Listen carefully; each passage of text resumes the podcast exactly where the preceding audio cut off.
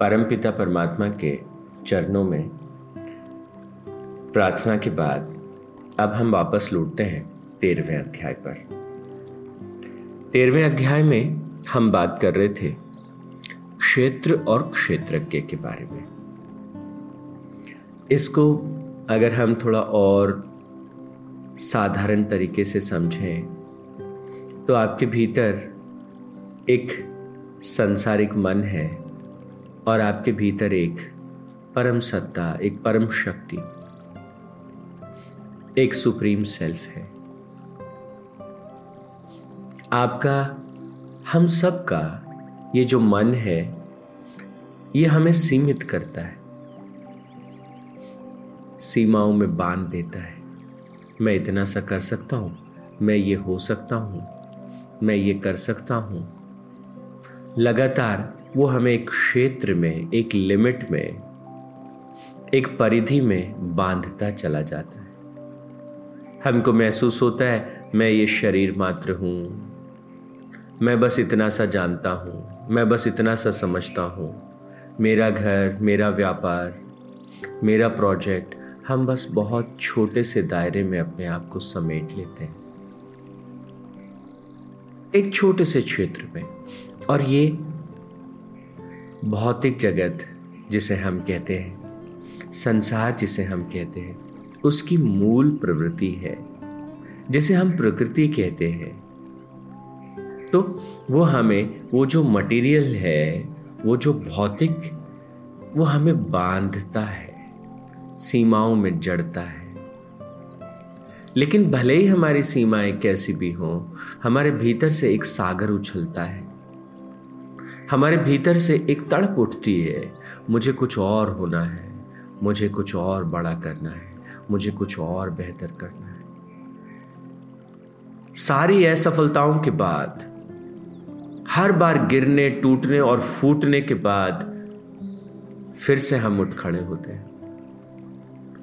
हर असफलता के बाद हमारे भीतर से फिर एक आवाज़ उठती है, तू कर सकता है। ये हो सकता है।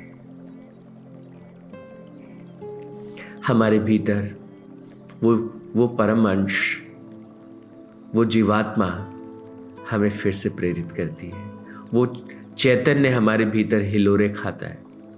हमें कहता है, उठ जा, कर।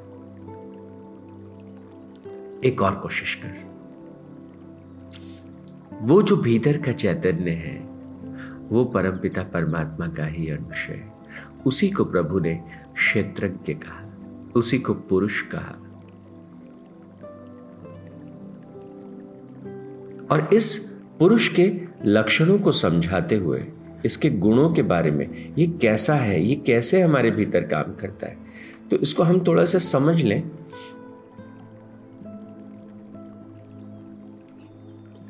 भगवान कह रहे कि ये प्रकृति और ये पुरुष, जड़ और चेतन, इन दोनों की ग्रंथि ही जीवन है। जड़ और चेतन की एक गांठ लगी है, ये दोनों एक दूसरे के साथ जुड़े हुए हैं। और भगवान जो है उस चैतन्य को, उस परम तत्व को समझाते हुए अर्जुन से कहते हैं कि देख, जो कुछ भी चर और अचर वस्तुएँ हैं, इनको तू क्षेत्र और क्षेत्रज्ञ के संयोग से उत्पन्न हुआ समझ।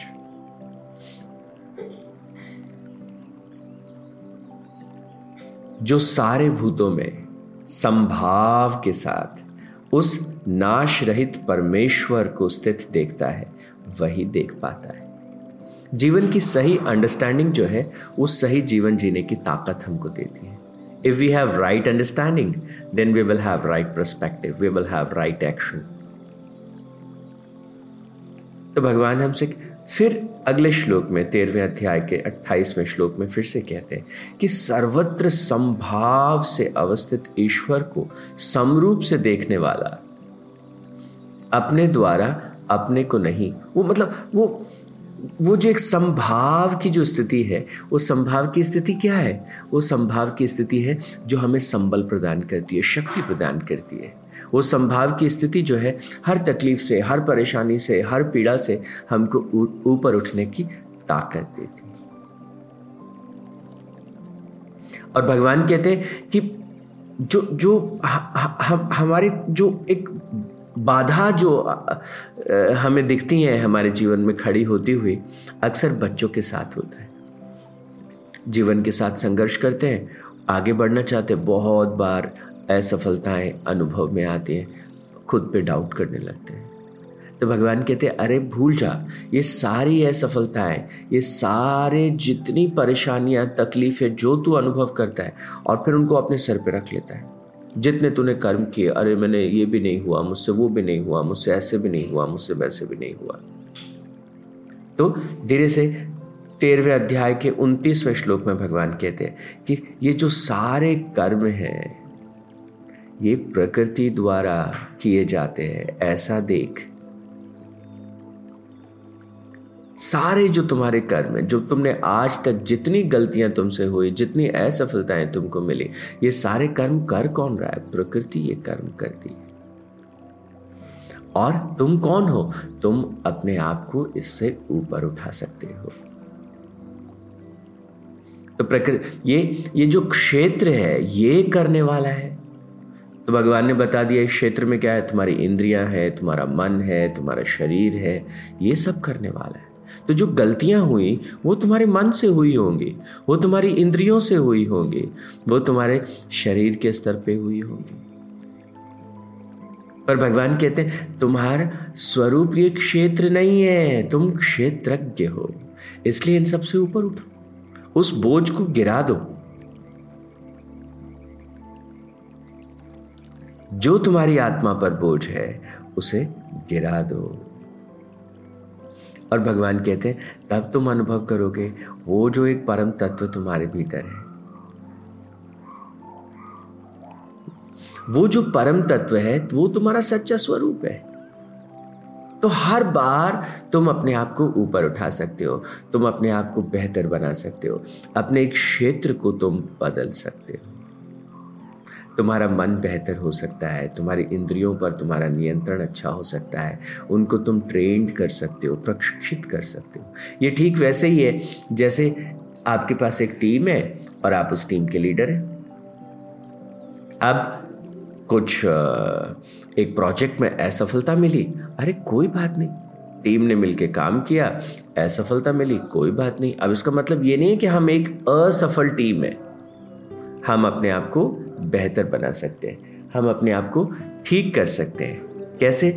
आप लीडर हैं, अपनी टीम के प्रशिक्षण के द्वारा, अपनी टीम की ट्रेनिंग के द्वारा आप अपने आप को ठीक कर सकते हैं। ज़्यादा शक्तिशाली, ज़्यादा पावरफुल टीम आप बना सकते हैं। तो हमारी सारी ज्ञानेन्द्रियाँ, हमारी कर्मेंद्रियाँ, हमारा मन, पूरा अंतकरण, हमारी बुद्धि, ये सब बेहतर हो सकता है, सब बदल सकता है। क्षेत्र के अधीन है ना सब। ये सब परिवर्तनशील है। So whatever you are today the very next moment you can be better the very next moment you can be greater the very next moment you can be bigger इसलिए भगवान कहते हैं कि तुम उस अपने भीतर के परम तत्व के बारे में सोचो। उसका स्वरूप क्या है? कि वो अनादि है, वो निर्गुण है। कोई गुण उसे स्पर्श नहीं कर सकता। वो जो चैतन्य है, वो निर्गुण है। उसमें कोई मल नहीं, कोई उसमें कुछ अशुद्धि उसको छू भी नहीं सकती। क्योंकि वो परमात्मा का अवयव है। और अर्जुन को स्पष्ट करते हुए बड़ी बड़ी कमाल की बात कहते हैं कि, हे कौनते, शरीर में स्थित सा होता हुआ भी यह वास्तव में ना तो कुछ करता है और ना किसी से लिप्त ही होता है। जो कुछ करता नहीं जो किसी चीज़ में लिप्त नहीं होता उसमें भला कैसे गुण? उसमें भला कैसे दोष? वो परम शुद्ध है वो परम पवित्र है। और परम शक्तिशाली भी है। तो हम क्या कर सकते हैं? उस उस हमारे भीतर का जो वो आ, ताकत है वो जो चैतन्य की शक्ति है, उसके द्वारा हम अपने आप को बदल सकते हैं। हम अपने क्षेत्र को ठीक कर सकते हैं और अच्छा कर सकते और भगवान इसको थोड़ा उदाहरण से समझाते हैं। होता है ना, हमको समझ नहीं आता कि सब कुछ में करता हुआ सा भी, वो ना करता हुआ कैसे हो सकता है? तो भगवान उदाहरण देते हैं कि देखो कोई भी चीज़ जो तुम्हारे आसपास है वो आकाश में स्थित है। आकाशिक तत्व तो भगवान कहते हैं कि जिस प्रकार सर्वत्र व्याप आकाश सूक्ष्म होने के कारण किसी से भी लिप्त नहीं होता। हमारी जो देह है, उसमें आकाश नहीं है क्या? There is a space right उस स्पेस में ही तो ये सारे के सारे जो सेवन ऑक्टिलियन पार्टिकल्स हैं, जिनसे हमारा शरीर बना है more than fifty trillion cells दो सौ प्रकार की कोशिकाएँ सेवेंटी नाइन प्रकार के ऑर्गन्स ग्यारह बारह तरह के ऑर्गन सिस्टम्स और कितना सुंदर तरीके से काम कर रहे लेकिन ये सब आकाश तत्व में स्थित है। Everything is occupying a space लेकिन वो स्पेस जिसमें ये है, उस उसके नहीं होने से क्या होगा? दिस विल नॉट एग्जिस्ट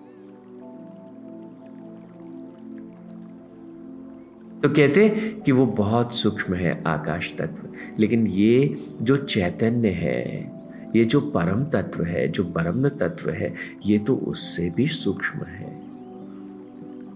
उसके बिना कुछ ना होगा।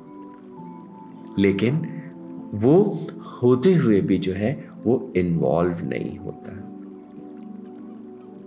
फिर भगवान एक और उदाहरण देते हैं। कहते अच्छा ये थोड़ा कॉम्प्लिकेटेड है क्या? चलो दूसरी चीज़ से समझो। सूर्य को देखो। तुम जो कर रहे हो, अपने हाथ की अंगुली को उठाओ। और तुम देखोगे कि ये अंगुली तुम तभी उठा पाए जब तुम्हें सूर्य भगवान ने तुम्हारी मदद की।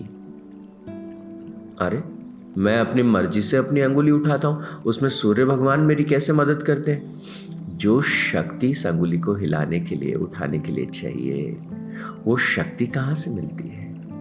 कि भोजन से मिलती है? कि वो भोजन कहाँ से आता है? कि वो भोजन तो पौधों से आता है, फ़सलों से आता है, और उन फ़सलों में वो शक्ति कहाँ से आती है? वो तो प्रकाश संश्लेषण से, फोटोसिंथेसिस से आती है। वही सूर्य की शक्ति पौधे जो है, वो भोजन के रूप में हम तक पहुंचाते हैं। तो हमारे हर छोटी बड़ी क्रिया के पीछे उस सूर्य की शक्ति है।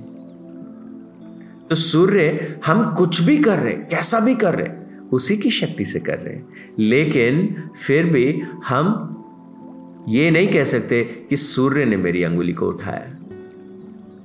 अंगुली को तो मैंने ही उठाया, मेरे संकल्प से मैंने उसे उठाया।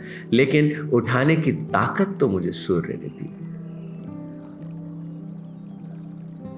तो अगर ये बात हमको स्पष्ट हो जाए तो तो बहुत स्पष्टता आ जाती है, आत्मा क्या है?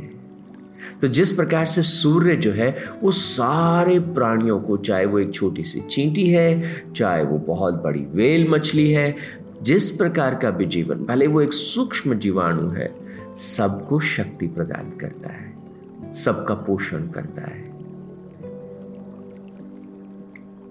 और उसी प्रकार से सूर्य तो बहुत स्थूल रूप में हमको दिखा, लेकिन बात समझ में आती है कि वो सर्वत्र सबको प्रकाशित करता है, सबको सामर्थ्य और शक्ति प्रदान करता है। तो भगवान कहते एक सूर्य जैसे सबको शक्ति देता है, उसी प्रकार से वो ब्रह्म तत्व, वो और भी सटल है, वो और भी सूक्ष्म है। और जैसे सूर्य एक है, उसी प्रकार से आत्मा भी एक है। वही एक ही आत्मा हम सबको प्रकाशित करती है, हम सबको संबल प्रदान करती है, हम सबको शक्ति प्रदान करती है।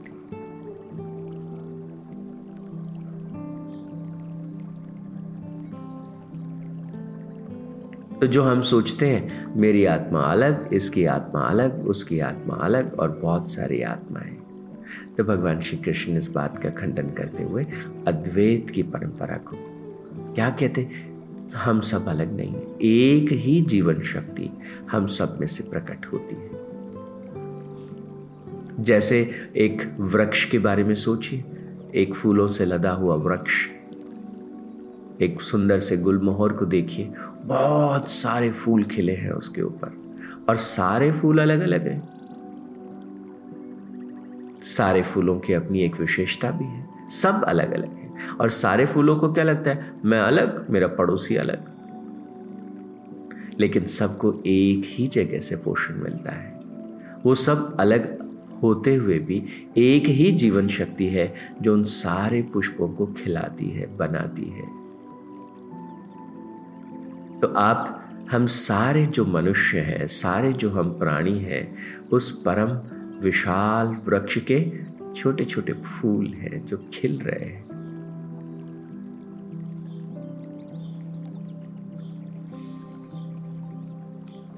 तो आज के लिए इतना ही, और इस अध्याय के अंतिम श्लोक में भगवान श्री कृष्ण कहते हैं कि ये क्षेत्र और क्षेत्र की जो परस्पर विलक्षणता है, ये सारी अविद्या को मिटा देती है। ये जब हमको समझ आता है तो हमारे ज्ञान नेत्र खुल जाते हैं और हम उस परम ब्रह्म को प्राप्त कर लेते हैं। तो इस प्रकार हमने तेरहवें अध्याय से अठारहवें अध्याय को थोड़ा देखा। अब हम अगले सत्र से इसको वैज्ञानिक कसौटी पर अलग तरीके से आज के संदर्भ में समझने का प्रयास करेंगे। ओम तत्सत परमात्मा ने नमः। ओम शांति शांति। शांति